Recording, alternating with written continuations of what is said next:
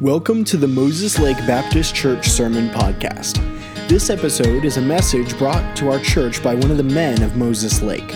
We hope that the sermon will be an encouragement to you, and we would love to hear how God used it in your life. If you're in Luke chapter 17, Pastor preached a great message this morning on this passage, and as he was preaching, I leaned over to my wife. I said, he's preaching my message for tonight. And God often does that, but sometimes God has the same message preached time and time again because it's what we need. As soon as Pastor asked me to speak tonight, I knew exactly what God wanted me to speak on, and that was Luke 17. So we're going to just stand and we'll just read through these. Well, no, I'll let you be seated, all right? And we'll just look at these verses beginning in Luke 17, verse 11. I'll make a few comments because Pastor laid a good foundation this morning, and I'm just going to key on one thing basically as we get toward the end of the message. And every time I preach to affect lives. I hope that something I say along the way that as we're going down the freeway of this message, I'll cross your lane, and something in the message will help you and myself to make some changes or to affect our life in some way. And maybe even tonight or tomorrow morning, what's said tonight will help us through the next week. As parents, how many of you here are parents? All right, as parents, one of the things we always enjoy is for our children to learn to say thank you. And as they learn to say thank you, you know, when they do that, it blesses our heart. And oftentimes we want to bless them because they said thank you. They're showing appreciation and gratitude, and it causes us to want to do something maybe a little special for them. And I think that's what I'll key on here in a moment. We like them to say thank you, and just not just when they get a gift or a present, but just to have that attitude of gratitude that has been preached about. Well, we're God's children, and God our Father likes to hear us say thank you. And James chapter 1 and verse 17 says, every good gift and every perfect gift is from above, and cometh down from the Father of lights. It tells us that God is a great giver, with whom is no variableness or shadow of turning. And so God is always giving, and all the gifts that we have, every blessing we have, comes from him, from above. In First Thessalonians 5:18, one of my favorite verses, in everything give thanks. We come to a point in our lives sometimes we go through some hardships, as I have recently with the cancer, 8 years of it, and different ups and downs. And this last treatment was basically our last hope for a cure of some sort. It looks like it's working, and praise God for that.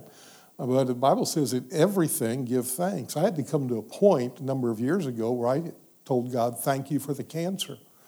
I don't know why God allowed that to happen, but it rains on the just and the unjust. We all go through deep valleys, and I had to come to the point, and I said, thank you, God, for the cancer. I don't know what you're doing. I don't know why I'm going through this, but I thank you for it because it's in your will. And we have to realize that everything we have is a blessing from God. And even the trials we go through, God will use those either in our lives or the lives of others to accomplish his will. Luke 17, verse 11. It came to pass as he went to Jerusalem, this is his last trip to Jerusalem, that he passed through the midst of Samaria and Galilee. Pastor hit on it this morning about Samaria. This is where the half-breeds were. The Jews and Samaritans didn't get along, and yet here he is going through Samaria again. And it reminds us that God is no respecter of persons. Red, yellow, brown, black, white, they're precious in his sight. We look at ourselves, we know, and we gave testimonies of God's blessing and his love and working in our lives. But you know, those Muslims that flew the airplanes into the buildings in New York City, God loved them just like he loves you and me. Jesus died for their soul, just like he died for your soul and my soul.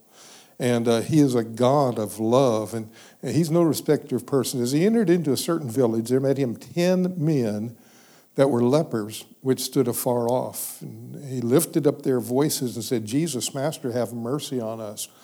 And we heard about that this morning and how they cried out, "Have mercy on us." They had this blood disease, and he talked about this morning how the fingers would fall off and there'd be open sores and so forth, a terrible disease because of the blood. He compared it to, it's a type of our sin. Sin is, ever since Adam, we're born in sin. We have that sin. It has to get cured, and Jesus is a cure for that. And they lifted up their voices. Now, one of the things that Pastor didn't mention is in leprosy, one of the things that's affected is the throat. And it begins to close up. The tongue sometimes rots out, and a person isn't able to talk very loud or anything. But we notice here they cried out. They give it their best. They cried out to the Savior. And when he saw them, he said to them, "Go show yourselves unto the priest." And it came to pass, again brought out this morning, as they went, that step of faith. When God speaks to your heart, it's always good to answer and take that step of faith that he's talking to your heart about. And as they went, as they took that step of faith toward the priest, they were cleansed. And one of them, when he saw that he was healed, turned back and with a loud voice, there's that cleansing, his voice now had come back, with a loud voice, he praised God. With a loud voice, the Bible says, he turned back with a loud voice, glorified God, and he fell down on his face at his feet. So he came back to Christ, giving him thanks, and he was a Samaritan again, showing us God was reaching all. And Jesus answering said, "Were there not 10 cleansed, but where are the 9? Won't go into it because it's gone into a little bit this morning, but as people get saved, it's amazing how few really turn their life over to the Lord. How few. You think all around the nation, around the world, there are a lot of people who are saved. They're born again, but they don't come to church. They don't read their Bibles. They don't witness to others. But I believe they're truly saved, you know. And yet they don't really commit themselves to serving the Lord 100%. Even in church, it's like that in a sense. It's usually about 10, 15% of the people in church really are active in doing the work of the Lord, going out door knocking and doing the different things that God tells us to do. And we see that percentage just kind of that way. And where are the 9? But there were not found that returned to give glory to God, save this stranger, again, this Samaritan. And he said unto him, "Arise, go thy way, thy faith hath made thee whole." Now, that's what I want to key on, and Pastor mentioned it this morning. He wasn't just cleansed, but he was made whole.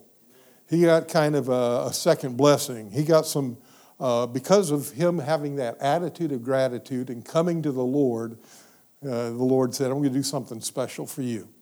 Thank you for your thanks to me, and I'm going to give a little blessing to you." And not only was the leprosy cleansed like it was the other 9, but in that individual, this Samaritan, his fingers were restored. I believe his whole body was restored, and he was just fresh and new, and just like he had never even had the leprosy. Now we see that blessing here. If we turn back a page, we see in chapter 15, maybe 2 pages back, you don't have to take time, but we see the story of the lost coin and the lost sheep and the lost son called the prodigal son. How many of you remember that story? Prodigal son. Okay, the prodigal son had taken his inheritance early and ran away. He wasted everything on riotous living, the Bible says, found himself in a position where he said, "Man, what am I doing here? I'm in here with these pigs, with the wanting to eat what they have. I'd have it better at home." And he turned around and he went home. The Bible says that his father saw him afar off. The father was watching for him. He could tell the way he walked. He said, "There's my son." And he ran to meet him. And he was joyful to have his prodigal son come back. And he killed the fatted calf, put a robe on his back, gave him a ring on his finger. All of that because his prodigal son, who had gone away from him, had come back. But there was an elder son who had stayed at home. He was there the whole time. And he knew his younger son had run away and was wasting his life, but he stayed there with the father. He was there physically, but he wasn't there with his heart, was he? because when he came in and saw that the father was rejoicing with the son had come back, he got mad. He wouldn't even come into the celebration. He said, I've been here all this time with you, and you've not done anything special for me. He said, and now this runaway has come back, and you've done all this for him. And the eldest son who had stayed home was a son without gratitude. Think about this. There's a lot of people who come to church. And they come and they sit, maybe Sunday morning, maybe Sunday night, maybe on Thursday night. They're there, but are we here with our heart? Are we here with our heart? Do we have an attitude of gratitude that affects us with serving the Lord? Not just like that elder brother. The elder brother was discontent. His mind was on the things that he didn't have rather than on the things that he had. He had everything. He was there with the Father. He had everything he wanted, and yet he was envious. He was jealous. He was always looking at maybe what the younger boy was into, and all of his concentration, which I need more help with. If you want to pray for me, pray for my mind that it'll come back some. But all of his concentration was about what's out there. And here he was. Every day he had blessings. He had the blessings of his father, his home, everything. And yet he took all of that for granted. Are we like that? Do we take all of God's blessings for granted? There's so many blessings that God gives us, and yet sometimes we're always looking out at what's going on out there. And we forget all the blessings that he's already given us. Children of Israel, that's another example. Back in the Old Testament, they left Egypt, bondage, and they got out there in the wilderness. And what did they do? Started murmuring and complaining. We had so good back there in Egypt. They didn't have it good back there in Egypt. They were being whipped and taken advantage of, and they were slaves there. But they begin to look back, just like many times Christians look back into the world and consider turning back into the world. The songwriter said, will I go back into the world? Oh, no, not I, not I. And yet many Christians do that. Unappreciative. They were unappreciative of God's blessings. They had been freed from bondage and slavery. They had divine provision. God was taking care of them in that desert. All through the wanderings in the wilderness, God took care of them. He met their every need. But they weren't looking at that. They were looking at what they were missing out on. Are we like that? Sometimes we don't see what God's doing in our lives. We're looking somewhere else and not up.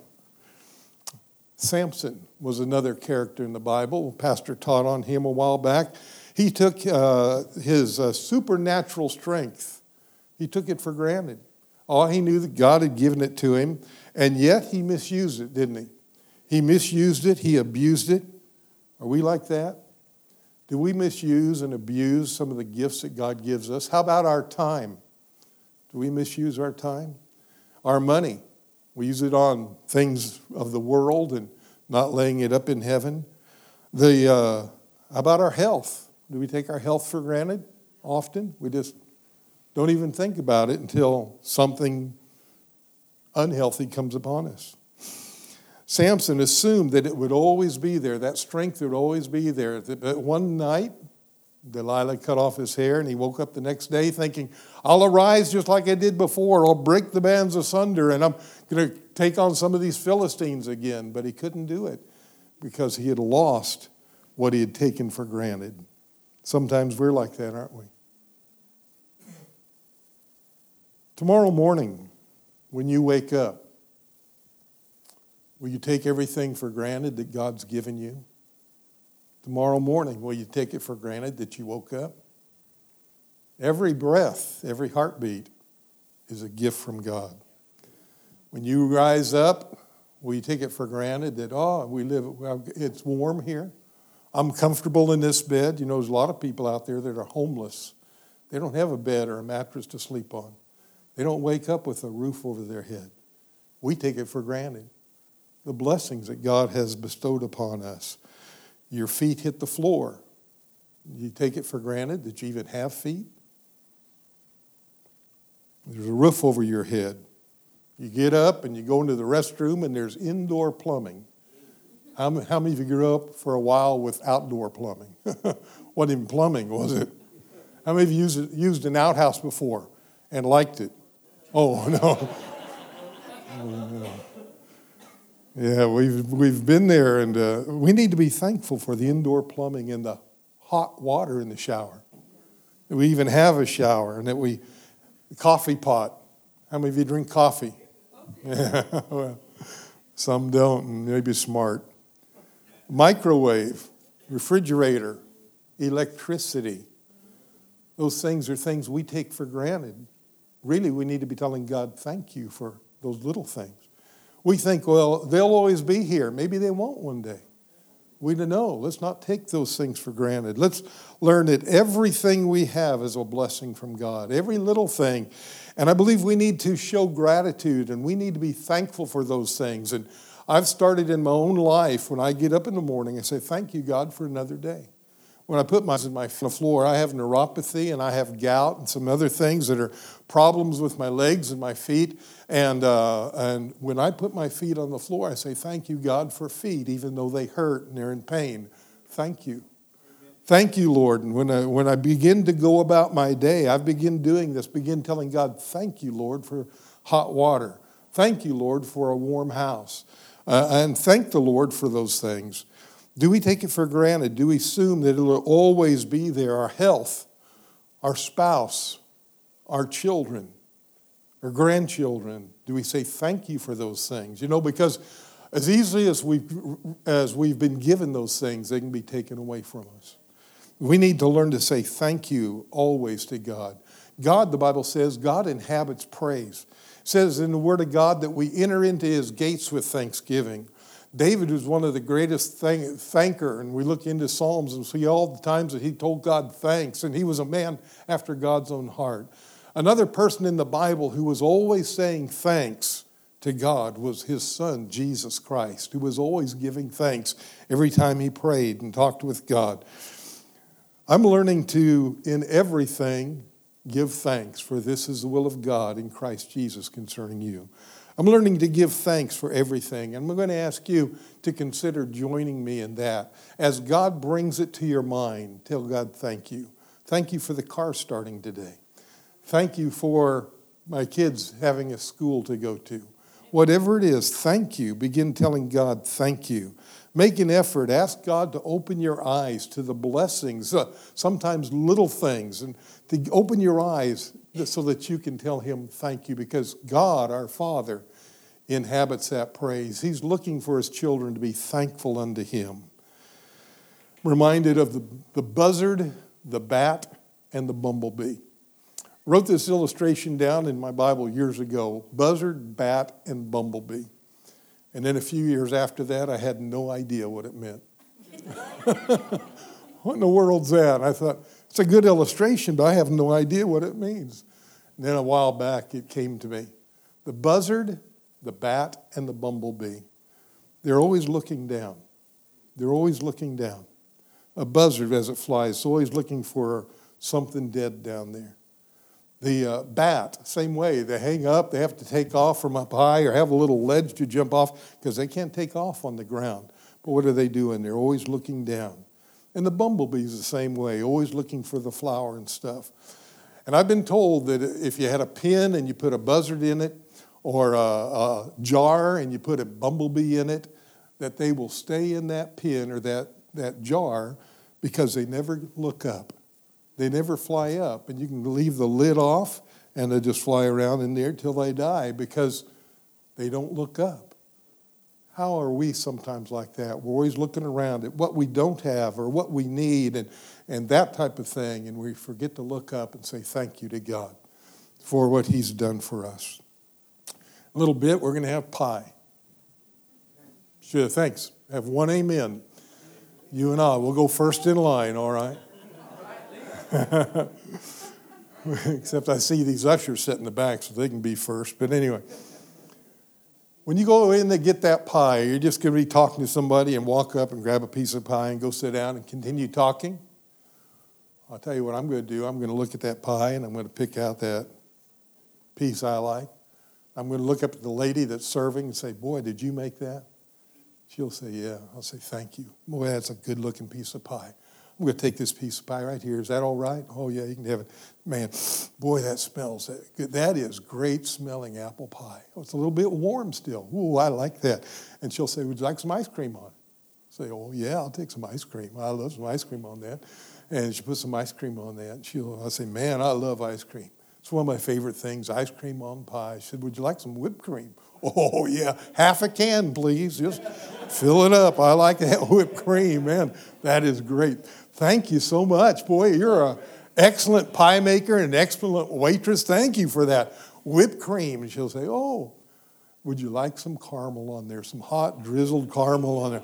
Oh, yeah, give me some of that. That's kind of great. And all that because you say, thank you. I think God's like that. When he sees people that appreciate his blessing, when he sees people looking over the heaven at us, and when he sees Christians who are saying, thank you, God, thank you, God, thank you, I think he says, well, let me give you a little extra. Let me give you a little bit extra. And by the way, God is no respecter of persons. He's no respecter of persons, but I think he does look down and see people who are grateful and thankful and who praise him, and he says, all right, that's what I like. I like that praise and that thanks. And he begins pouring on a little extra.